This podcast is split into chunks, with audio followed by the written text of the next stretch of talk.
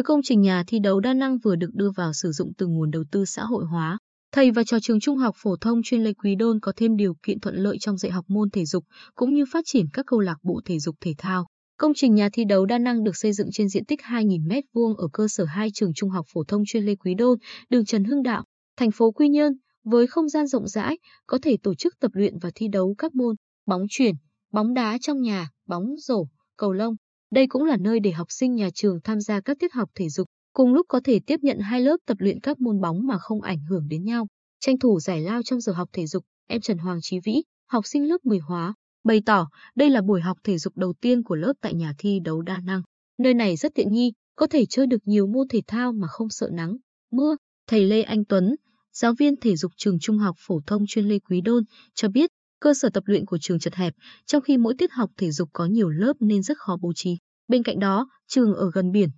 xuyên có gió, ảnh hưởng đến việc tập luyện các môn bóng chuyền và cầu lông. Với việc nhà thi đấu đa năng đã hoàn thành và có thể sử dụng từ tháng 5 năm 2021, những khó khăn kể trên được khắc phục, chúng tôi không phải lo chỗ tập luyện vào mùa mưa. Nhà trường duy trì hoạt động ba câu lạc bộ thể thao, câu lạc bộ cầu lông, câu lạc bộ bóng chuyền và câu lạc bộ bóng đá, có thêm nhiều sân tập. Các em có điều kiện để nâng cao trình độ chuyên môn, sẵn sàng tham gia các giải thể thao học sinh và giao lưu với các trường khác, là người dành nhiều sự quan tâm đối với các hoạt động thể dục thể thao. Từ khi còn công tác ở trường Trung học phổ thông Nguyễn Trân, thị xã Hoài Nhơn, thầy hiệu trưởng Mai Anh Dũng đã dồn nhiều tâm huyết, vận động xây dựng nhiều công trình phục vụ tập luyện thể thao cho cán bộ, giáo viên và học sinh. Nhờ đó, phong trào thể dục thể thao ở trường Trung học phổ thông Nguyễn Trân phát triển mạnh mẽ và luôn ở trong nhóm đầu khối trung học phổ thông tại các kỳ hội khỏe phù đồng toàn tỉnh nhiều năm qua. Chuyển công tác về đảm nhận vai trò hiệu trưởng trường Trung học phổ thông chuyên Lê Quý Đôn, thầy Mai Anh Dũng tiếp tục tranh thủ các nguồn lực để đầu tư cơ sở vật chất phục vụ công tác dạy, học và nâng cao thể lực của giáo viên,